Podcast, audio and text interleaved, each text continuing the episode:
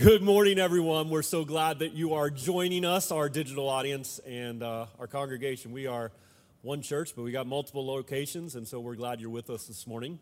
Uh, this is going to be a very different uh, service than you're used to, and uh, we're going to lean into relationship goals. You need to type that in chat right now. Relationship goals, hashtag relationship goals. And we're leaning into this on Valentine's Day. Happy Valentine's Day, by the way, because we were made for relationship. We were made for relationship with one another.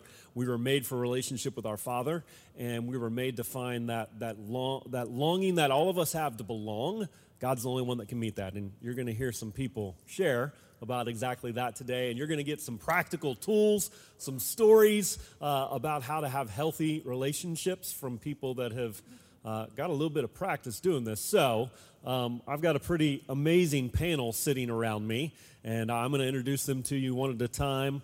Um, everything from my parents who've been married 55 years, 56, because we're rounding up. We're two months away. Um, and so our pastors are here and some of our congregation are here. And so I'm going to ask some questions. We're going to have a conversation and you're going to get to enjoy the conversation and kind of sit in on this. And so, welcome to Relationship Goals. Let the games begin.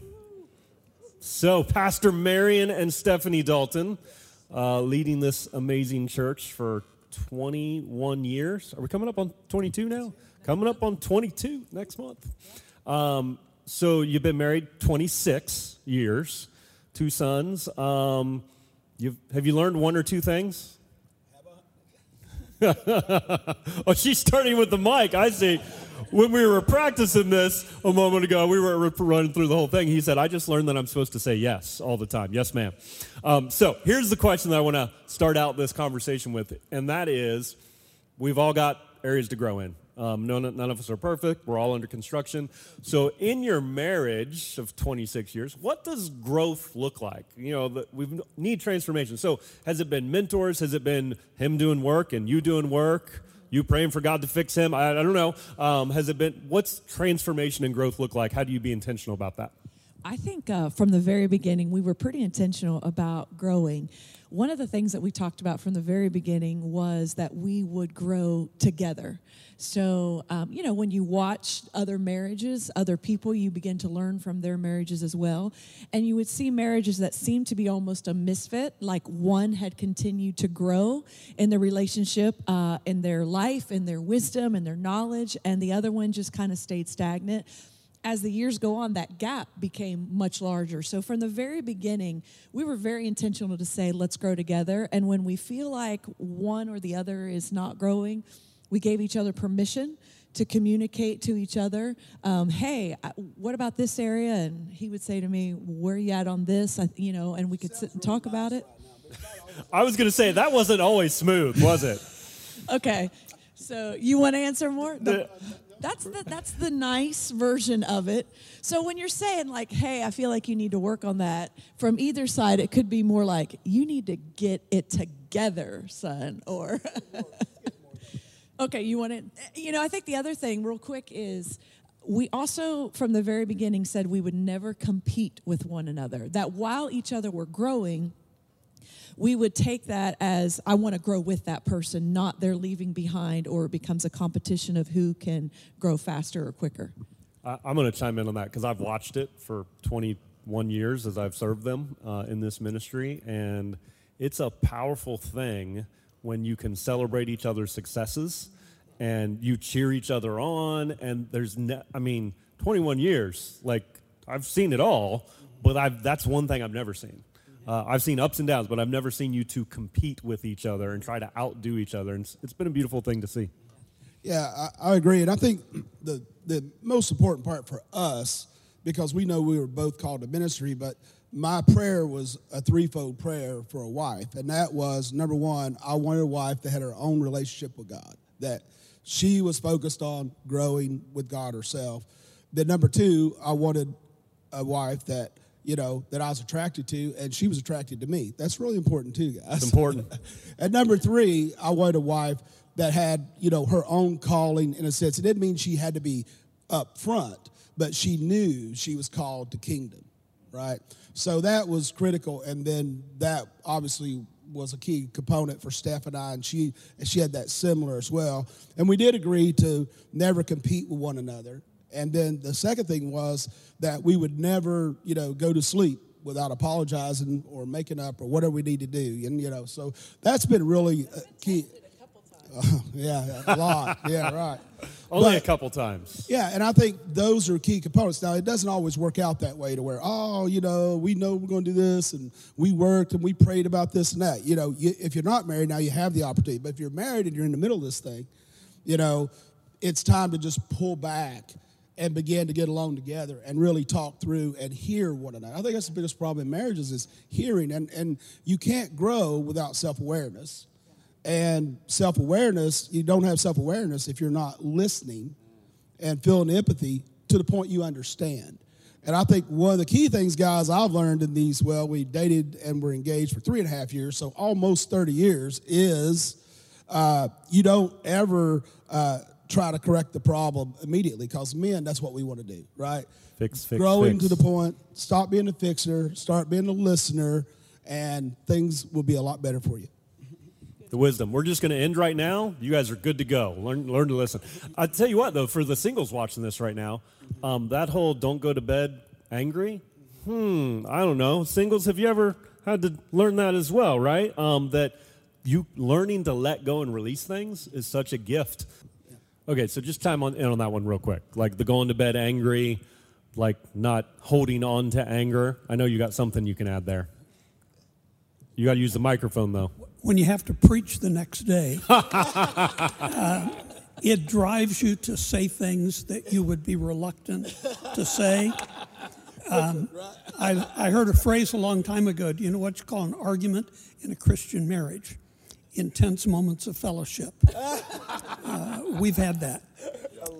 But again, it, uh, we just shared with friends of ours over the last weekend that 55 plus years of marriage, we still go to bed and we hold hands. We go to sleep holding hands. Uh, that's, that's just what we've done. And they, they're so cute when they're walking out in public. They're just holding hands all the time. People all the time. I was like, I want that. Well, you know, what's so key about that, Tom, people say, I wish our marriage was more intimate. Well, start with holding hands. Start Yes. with being kind to one another. It's like, I wish my husband was intimate with me. Well, you know, hold hands. Or I wish she was intimate with me. Well, be kind, do things for It's the small things that keep the intimacy, isn't it? It's not the big, oh, we're going to go on a trip and everything's going to get better, you know. And one of the things I've told couples in premarital counseling as a homework assignment nauseate your friends with how much in love you are. It'll keep your love alive. And it'll cause them to get in fights on the way home. why don't Why don't you treat me the way Pastor treats Stephanie? That's Beautiful. That's beautiful. Uh, they, they live it. Okay, so this is good. Um, let's get a, a single voice into the mix here. And uh, because this isn't you know, relationship goals, we're made for relationship, right? This isn't just if you're married, um, but we we are all made for community and made for relationships. So we want to get represented some other voices. So Jessica, um, you've been here. How long have you been in Bethel now? Almost four years. almost four years, Yeah. and I've had we've many of us have had the privilege of watching you grow in the journey, and so um, you know you've been in one of our, our leadership groups with me. I've watched the journey. So what the what I wanted to ask you is this this whole transformation. You know, when you're single, you you've got the stuff to deal with, just like people that have gotten married. But now's your opportunity to be able to kind of deal with those sore p- spots on your heart. Yeah. So what have you learned? What's God been teaching you during this time of singleness to kind of grow through that? Uh, well, dealing with my sore spots has definitely not been easy. so, the process of that, dealing with um, the tough parts of my heart, I have to be honest with what's really going on in my heart. And the process, honestly, has been very painful at times. But I truly believe that God reveals to heal. And so through this process, it's been painful at times, but He's led me to that pain to completely heal the pain. And so a huge transformation has taken place in my life because of that. So, what what has been part of the process of helping you do some of that? as far as like getting honest about okay have you done that on your own? Has you, have you been in groups? Have you or like i think counseling is a wonderful thing by the way. Um, I, I have a journal which is a lot cheaper than counseling. I recommend that. Keeps me from sleeping on the couch many years in my how many years have I been married now? 22 yeah the same amount as the church because we got married and we started attending the church. Um, so but what's been part of that process for you Uh, it's definitely not been doing it on my own. It's been reaching out, especially when I'm struggling and I can't process it all on my own. I reach out uh, to my friends, to pastors, to uh, people who are close to me. And so that's been extremely important, not doing this journey alone. So, hey, singles, you're not alone. Everybody watching right now, please, in the comments right now, just type, I'm not alone, because no one watching this is alone. And isolation is a pretty tough thing. I'm guessing there was once or twice you got isolated and it didn't go well. True. Yeah. Yeah. yeah. That, that's That- not just yeah. you. That's all of us here. So whether we're married or not. So uh, I love this. Anybody, as far as like this idea of like doing the work, working on yourself. Anybody else want to chime in to? So there's something. so there's something that Marion would say a lot. So he he's a couple years older than me, and uh, when so when we were dating, he he would share that God really took him through a process, and I'll let you put it in your own words. But it was it was specifically that two halves don't make a whole. You want to want to reach? Yeah, because I gave my life to Christ at 21. So, you know, I had a journey before Steph and I was married. And the big thing, I was always like, well, Lord, you know, who's this lady that, you know, we're going to spend the rest of our life together and do ministry, whatever, you know, it is. And, but what I failed to realize after a couple failed relationships, and that was it was really preparing myself and and being whole with God, not looking for someone else to make me whole. You know, and that's really the key, I think, in anything, whether it's marriage or career or ministry or whatever, is we're whole because we are one with Him. And that's the key. So good. Two halves. Like if you're both half full and then you have to fill the other person up, then you're empty. So you have to be whole before you come into relationship. So way to do the work, Jessica. So mom and dad, if you didn't, if I, I think I said that earlier. This is my mom and dad. They're awesome. They drove in from Ohio to be here. So how long have you been in ministry and now officially retired, but that doesn't really mean too much for them. And how long have you been married? In ministry together 47 years, and in marriage 55 plus. It's pretty awesome. So, have you learned anything in that time? So, 55 years of marriage, what's been one of the biggest lessons you've learned in 55 years? The easiest thing to say, I have to give some background. 95% of the time, Sherry calls me honey, and I call her sweetheart. That, that's, that's our names. If she's mildly irritated or needs to get my attention, she will call me Tom. If I've crossed over a line, she calls me Elwood Look out. Oh. which is my given name. We went into mar- marriage committing to communication. We're going to be honest with each other on everything. And we were. But Mark, you mentioned something the other day about safe what? Safe Safe harbor. safe harbor. We train ourselves. These are safe to talk about. These, I'm not sure that they're safe. We had a growing, loving relationship. And about four and a half years into our marriage, um, we had gotten married. I was 20, she was 19. We didn't want to have children for a few years. So, four and a half years into the marriage, we're expecting our first child. And we went to the OBGYN doctor for the first appointment, and I went with her. I was quiet. He was a male doctor. I thought an arrogant male doctor, but a good doctor. And I was I wasn't jealous. I was immature and insecure. So we went to the appointment. After the appointment was over, we went to a fancy restaurant, Steak and Shake, and we pulled into the parking lot. And Sherry said, "Honey, are you upset about something?" I said, "No, I'm just tired." I lied. I knew exactly what was bothering me. We ate. On the way out, she said, Tom, something is up. Nothing, I'm just tired. We got in the car. I could tell you where we were sitting. She said, Okay, Elwood, out with it. I chose to be honest with her. I said, Sweetheart, I know exactly what's wrong, and I will tell you, you've got to promise not to laugh. She promised not to laugh. And I told her, I'm struggling. You're in a room with a male doctor. I've never been in an OBGYN appointment, but I just didn't want to go there. She didn't laugh. Now, here's what happens in too many marriages. She told me later, I sure wanted to laugh. Elwood, that's the dumbest thing I've ever heard anybody say. But she made me a promise and she didn't laugh.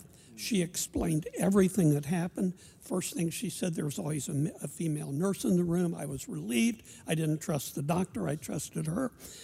But it opened up a deeper level of communication, and it said, I can tell her anything, and it's a safe harbor. That's transformed our marriage, and it has given us open communication. I don't have to worry, is she going to laugh at me? And tagging in on 47 years of ministry, the marriages that I have seen fall apart because one or the other laughed when somebody brought up something that was deep inside of them. Well, that was that was worth coming for this morning. Um, safe harbor. So, if you, if you're a couple and your spouse doesn't open up, or they may even seem shut off, closed off, they never tell you what they're feeling or thinking. I bet if you tried to trace back, there was a time they came to you and shared something vulnerable and you weren't safe. So you might need to apologize, repent even, and begin to bring that healing and become a safe harbor for your spouse. Yeah. Mark, I got to jump in. Two times within sight of two weeks of ministry, I was counseling a couple, and they were part of the church, but their marriage was falling apart. It didn't survive. I asked them in counseling, I said, How long has your marriage been going bad? And he said, Guys are kind of dense. But he said, Oh, I don't know, two or three months. She looked at him and said, Seven years ago, Thanksgiving, at your parents' house. And I said, What happened? He said something incredibly stupid. And I looked at him and I said, Tell me you didn't say that. And he said, I did. Now, whose fault was it the marriage died? His for saying it or her for not telling him? For never telling. A week later, another couple asked the same question How long? Oh, two or three months. She said, Eight years ago, Christmas, at my family's house. Wow. They knew exactly when it happened. Wow. So, what you said, Mark, uh, ask your spouse Have I ever shut you off or laughed at you? Relationship goals, people. We're growing here today. Mom, anything to add there on the communication side of things? Well, this is my biggie that I think that's the most important thing in marriage is communication because that's what builds trust and builds the relationship. Yeah. And to me, that is talking about everything. No such things as secrets. Um, I, my example would be money because I know money's a big uh, stumbling block sometimes in marriages. You know, like share everything about money. Like I write the checks, but he knows the budget. He knows what every check's for and where it's going. Um, Check, checks are those handwritten things for you younger oh, in our sorry audience. about that. yeah, we're old. Some people still use those. But I mean, seriously, talk about everything, and ideally, talk about it before you get married. Uh, yeah, obviously, you can't pick up everything before you get married, but you know, does he want to have children? Um, is he willing to, does he love the Lord? That's your first question, of course. Um, you know, how many children? What kind of style of life are they used to living or are they thinking of? What are their plans for five years from now? I mean, what's he like to eat? What's his favorite vegetable? He doesn't eat any vegetables, you know. He's not joking. I mean, really, think how many things that affects in your life. Um, everything from what you cook for dinner to um, what you buy, um, in what you think is a big purchase or what you think is a little purchase, all those, talk about it all. everything. And communication and knowing what the other's thinking and doing in their heart and mind about every little thing then mounts up to a trust, trustful relationship. I love that. So good.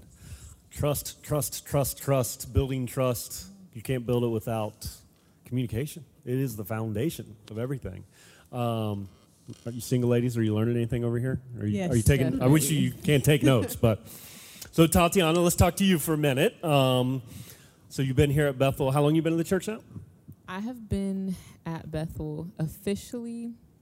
I know I joined sometime last year. Okay. I can't remember the exact month, but definitely 2020 was the year of my official You got planted.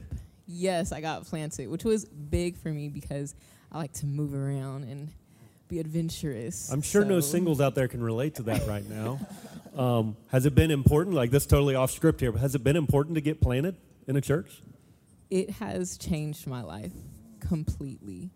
Um, just the stability and the consistency. Um, it really has put me in a well, not a 360 because that's the same, a 180. Um, I'm experiencing such growth and like from finances to family relationships to friend relationships. I am experiencing growth in a level where I didn't really have that plan for my own life for maybe the next five years. Maybe I would see myself there. But where I'm at right now, February 2021, is a completely different place I was at um, around the time that I got planted. Wow. I'm so glad we went off script for a moment and you, you made the comment because singles like, and here's the thing there's not a perfect church, but getting planted, whether you're single or married, it really doesn't matter. Getting planted is how we flourish in our lives. And that's what I just heard Tatiana describe. Yes. She's flourishing.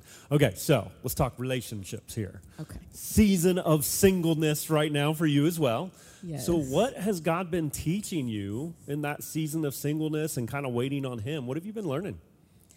So, God has been teaching me that He is, and this is going to sound cliche, but He is truly all I need. Like every definition of anything that I could need, He is that. And I'm getting a new, deeper understanding of why He said to Moses, I'm the great I am, because He is fill in the blank. Like when I need a comforter, when I need some validation, when I need a reminder of who I am, when I just want to feel pretty, like he's literally everything. So I'm I'm learning that. I'm also I keep I keep saying this to my friends that I feel like God is reintroducing himself to me in so many different ways. So that goes in line with what I just said, but it's also like I thought I already knew him as a provider. But the way that he's been providing for me in ways that I guess I thought he didn't really care or I didn't know I really actually desired those things. Um, he's been opening my eyes to what he does for me, from big things to little things. So I'm falling in love with him. It's a. I was already in love with him. I, I would say I loved God my entire life.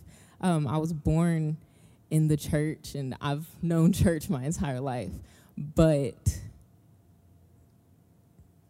recently, during this past year, um, especially we all know how 2020 was, um, and I had recently gotten out of a unhealthy relationship that I had been in for quite some time, and it felt like the world was literally over. There was no hope for anything, um, and the work that God has done in my heart and my mind and the outlook that I have now, it's really like I'm in a I'm in a relationship with Him, and He is He's making me love Him more every every time I talk to Him, every time I think about His goodness. He's good, like He's really good. You know, Mark, I want to jump in there. I want everyone to understand this. You're, if you're single and you're saying, is it time? Am I ready? You know, is is it in my future, in my near future, you know, a serious relationship, maybe marriage? If you can't answer that one question, that He's your everything, you're not ready. Because it gets back to what we were talking about the half and the whole and all that. And that goes over into your career, that goes over into relationships with friends, that goes over into your identity and how you see yourself and, and all that. And if you can get to the place where she is right now, now you're prepared to be open for who God will. And here's the thing that we, we sometimes we think God is deaf, blind, and dumb or something. I, like He doesn't know I'm an idiot and insecure. Come on, you know He doesn't know I'm silly. He doesn't know that I have these fears or these angers or these whatever. He knows it all. He knows the number of hairs on her head and all that stuff. And so, why would He give you that person that is in His plan that you're just going to blow it and mess it up and mess their life up? So it's key. If you can't answer that question, that you're whole in Him, W H O L E, in Him, you're not ready for any kind of relationship. And there's no thing, am I ready for a, ser- a relationship and a serious relationship? That's, that's nonsense. You know, no, a relationship is serious. Try it sometimes and see how it feels when it don't work out, right? Any relationship is serious, right? Yeah. So it's critical to answer that question. I love it. And, and go ahead. Okay. It's at the point, going off of what Pastor said, it's at the point of I am open, but if there's any danger of that person coming in between the relationship that I'm in right now, then it can't happen. It really, it literally is not an option. That's so true. And notice it's not, the outcome's not, what you're going for is not, I got to be perfect before I can be open. Yeah. But relationship's not about perfection. It's about connection. It's about knowing the heart of the Father and knowing that you're whole because you're His. And that doesn't mean you got to have all the answers or be perfect or not have any more issues you're dealing with, but you need to have that wholeness. And like Jess was talking about as well, of like, okay, I've been doing the work. It's not, it's been painful at times, right? Yes. But been committed to doing the work.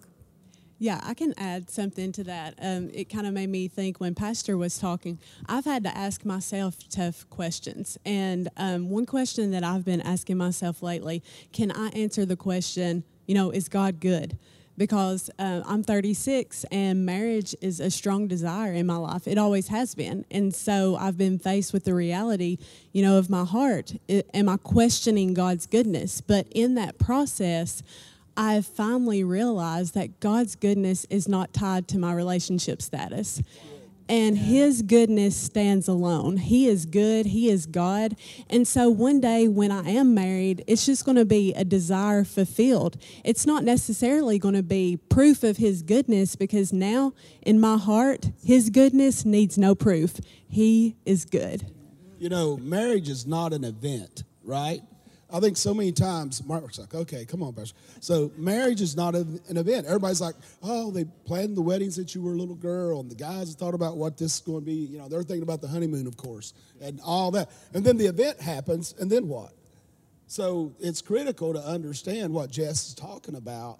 That so many times we're looking at this significant other being some event. It's not. It's a journey, right?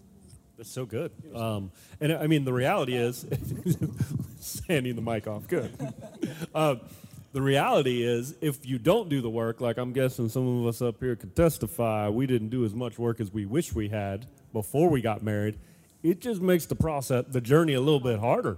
You got to learn it, and somebody else is depending on you at the same time. So it's a beautiful thing to do as much of that work as you can beforehand. So if you miss the quote, God's goodness does not det- depend on my relationship status. I was like, somebody tweet that fast. His goodness does not depend on my relationship status. It was beautiful. That's good. Um, okay.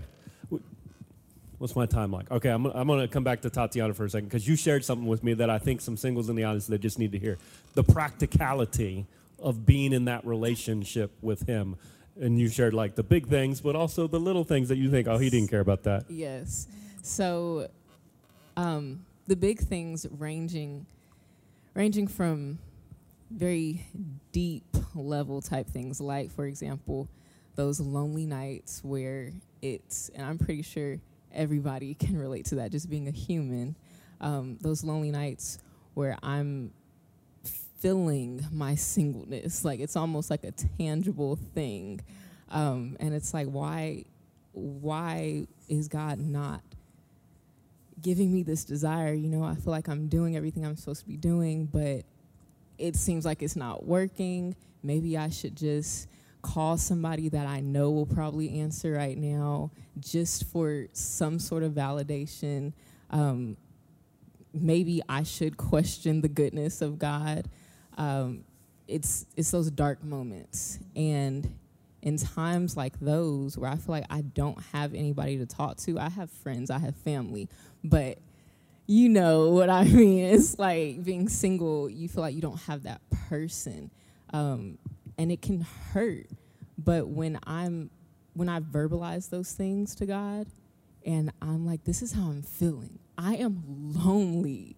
Like when I get really real with him, it's like there's somebody in my bed listening to me. And I know the, um, the scripture says, For we have not a high priest who cannot be touched by our infirmities. So I know that it's not like God is just looking down on me, like, go through it, like, just emotionless and not understanding how I feel. I know that by the end of that conversation with God, there's this peace and there's this um, this assurance that whatever I'm in right now, whatever, however I'm feeling, whatever I'm dealing with, it's His best plan for me. It's His. He's good. He can't be anything but good. So if I'm in His will, that's the best place I could be. So, and then that's the big thing. And Oh, yeah. little thing, this one. This is too good. little thing is like um, chicken nuggets. So being single, you kind of feel like you don't have somebody to just do small things like I don't know, bring you some food or something like that. But there was this one time last week, and I I live with my parents, as a lot of you guys know. Um, but for some reason, so I'm 25. But for some reason, my parents feel like I should be paying for my own food. I don't know. Yeah. I don't understand this concept. But um, my mom told me that she was coming home with McDonald's, and if I wanted anything, I knew that was code for, "Are you going to pay for your food?" And I was like, "No," because I'm trying to save my money right now. So e- even though I really wanted McDonald's, I really wanted some McDonald's. So she comes home and she got food for the kids and stuff, and she calls me downstairs, and I'm like, "Okay, did she get me something?" But she was like, You must have been praying because look in the bag. And there was a 10 piece chicken nugget in there. Yes, they it was just for free. They just put it in there and it felt like God was speaking to me very personally. Like I don't think anybody in the world would have appreciated those chicken nuggets in that moment and it felt like it, it felt like a real relationship. He brought you chicken nuggets. Yes. So a, a big theme from everything you guys are sharing, just as we're talking to the single audience, like, and again, this goes for everybody. I mean, these are beautiful life lessons. Let's not act like God doesn't know. And Pastor said it too. He knows. He knows all the things that are going on, but sometimes we don't even have the conversation to give him the opportunity to meet a need in our heart. We're looking at everybody else. Sometimes we're looking at our spouse to meet a need, and we really ought to stop doing that because God can meet those needs uh, if we just give him an opportunity to do that. Okay, Tracy and Jay, you ready? So, you guys are awesome. How long you guys been married now? 20 years in July. And been together how long? 28 years. Have you got them all fixed up yet, Tracy? Work in process. So, like, guys, it's been amazing watching your journey here, part of the church family and all. And so, I just wanted to ask you I've seen you on this journey, and you've gotten so intentional about growing, becoming who God designed you to be. And so, I, I just wanted to ask how has that process played out for you guys and in, in your marriage, that journey of intentional growth to, to experience more of what He has for you? I actually had I had an idea of what I wanted to say when, when this started, but after listening to everyone speak, a thousand different things kind of rolled through my head, and I kind of wanted to start with with me and my and my my misconceptions of what marriage was. You know, you guys talked about how you wanted your marriage to be with the the, the goals and, and relationship goals that you set, and I remember when I proposed to Tracy, she was shaking her head no because she was already mad at me. I had went out the night before and she and she had even said it, don't propose to me while I'm pregnant. You know, she was pregnant with Jada. And I thought in my mind, this will make up for you know me going out and, and you know being myself. And you know, she said yes while shaking her head no. I'm like, you better take this ring, you know. And and uh, so I went into this marriage really with with no in, no real intention of understanding from a from a spiritual perspective what needed to be there. Uh, so we we did a few things backwards. You know, we had you know had Jada before we actually got married. We bought a house before we graduated college. You know, there's a, a lot of different things that we did out of out of way. But for me, the first ten or twelve years of our marriage, I really knew how to love myself, and and it doesn't mean that I didn't love my family and my, my Tracy or my kids, but I always put myself first. And, and I know you uh, you've probably heard me say it before, and and I thought that I was good at it until we really had a come to Jesus moment. Uh, which reminds me, as far as um, the important things about your marriage, when you think that it's at its absolute worst, wait two days. It'll happen again, and then you have to get over. And you need to have Jesus on your side to get through that. So when we when we had our our, our final come to Jesus moment, I guess you you, call it, um, I really looked back at myself and, and asked myself, what was I doing? You know, like I said, it doesn't doesn't mean that I wasn't loving them or loving them right. It's just that I wasn't loving them the way they needed to be loved. And and even though I thought that I was loving myself, God showed me that I wasn't even loving myself right because the love that I needed to be giving myself came from them and how I how I needed to treat them. So uh, it was it was a transition for me to understand where I needed to be at, and and it didn't change until we became planted in into the church, and I, I have to I know the man's the head of the house, and but I have to give the lead to this to Tracy because you know we started going going to church together and you know, I think that it was working for her, but it really wasn't working for me. I was kind of going through the motions. I knew that I was changing, but you know, it was we were coming, and even with tithing, it was just like I know how to best spend my money. I'm going to give the church this much, you know, and, and it wasn't the ten percent, and and uh, you know, again, that's another thing that changed. But then Tracy said, "I want to do more." I'm like, "Well, you go ahead and do more." So she she started volunteering and I'm looking from the side, and she's like, "Well, she's to go do it. I'm not to let her do it by herself. You know, she's not to grow without me."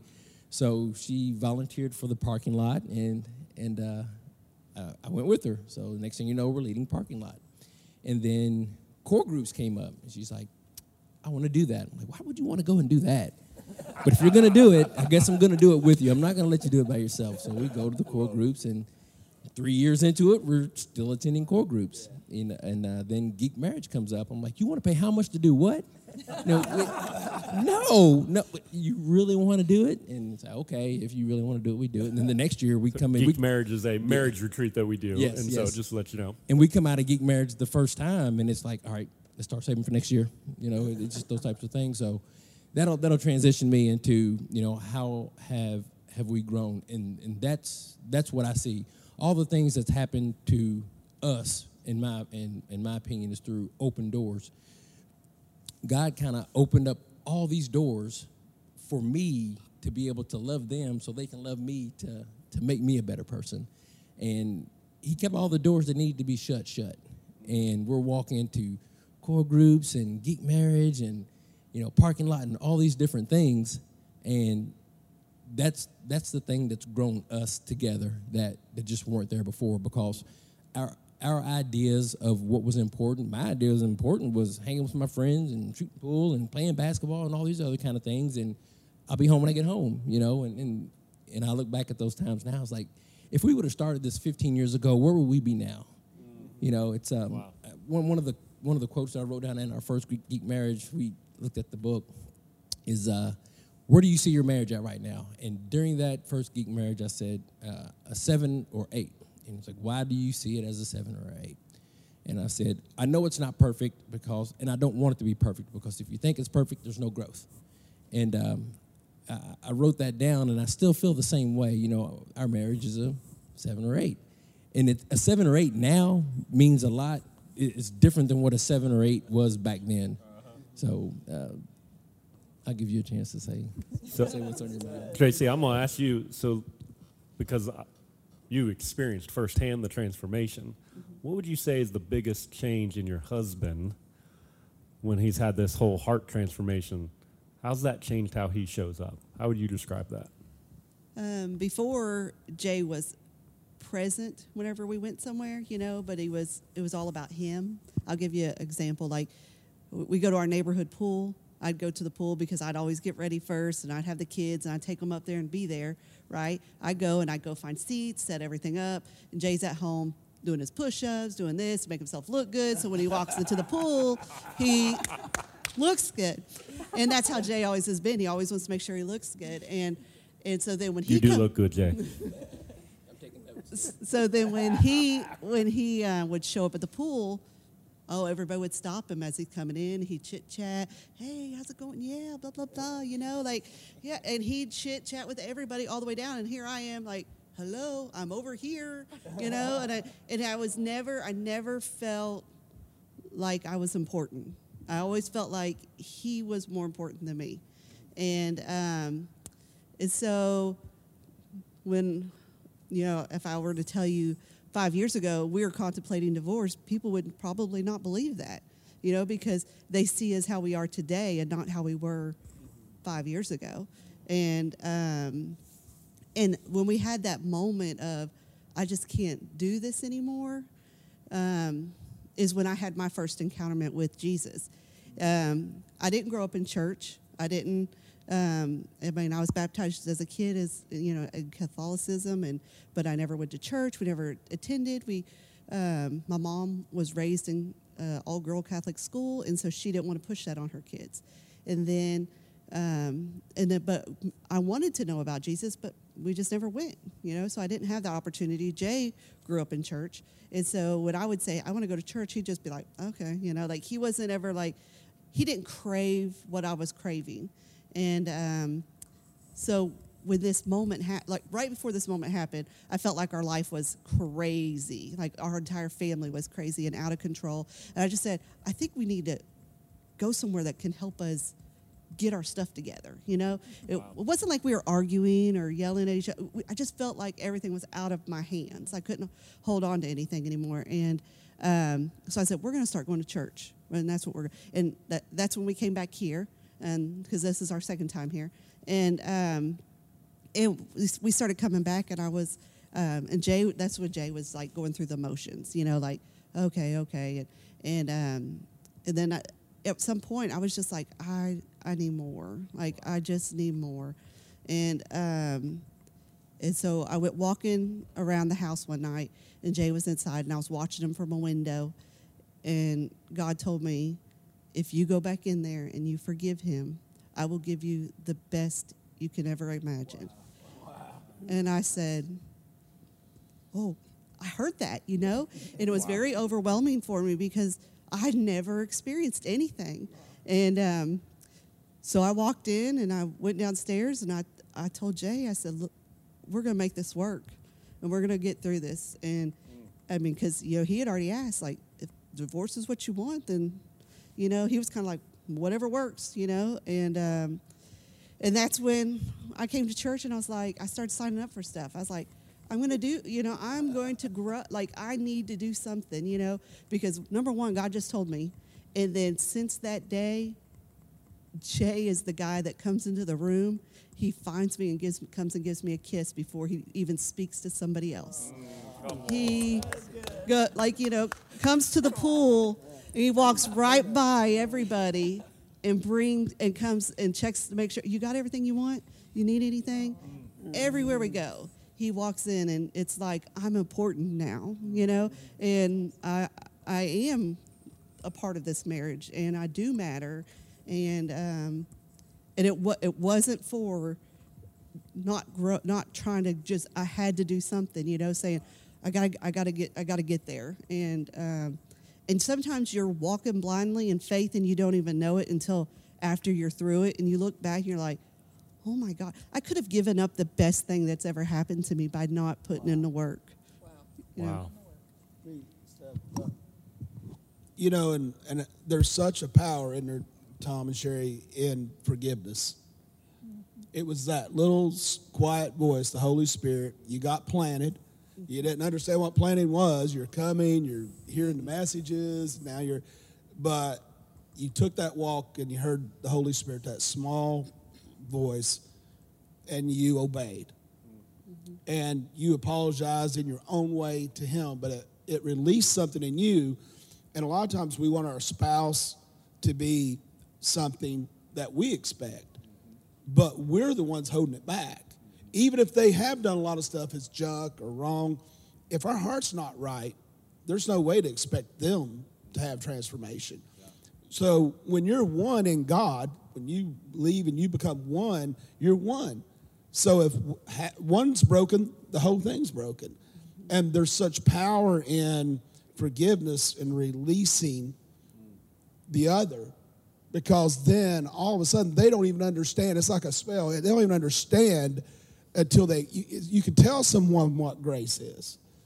But man, until you get it, you know, and then that's what brings the wholeness to the to the mm-hmm. marriage, and and and then you started seeing the real you, and he and the real him, Yes. and he's been seeing the real. And I with Jay, what do what makes you want to go? You know, hug her when you come in the room now versus then. What makes you want to go set things up the pool versus having her do all that? There's something that happened. I realized that the love that I needed to give was not for myself. You know, it's I love what she does for me. I love the feedback that I get from her, mm-hmm. and you know, like you said, walking into a room and getting that, that makes me feel good. You know, why not take advantage of what you have right here in front of you? Because you're not promised it every day. You know, you're not promised it tomorrow. I almost lost it and you know didn't realize it. So Yeah, and see that power, and I'll, I'll stop, but that power of releasing, right? When she released you, you know, you didn't have to have this facade that you'd been in for 10, 12 years or however how long, right? It, it, you could start over, and then you could be who you knew you needed to be. My key word was surrender. Surrender. and I That's great. and, and I didn't know what it meant until it happened, you know, and, and, and That's I surrendered powerful, man. myself, you know, not only to God but to Tracy that you know I want you to have all of me, and, and you didn't have it for so long. So That might be a good moment to type surrender in the comments right now.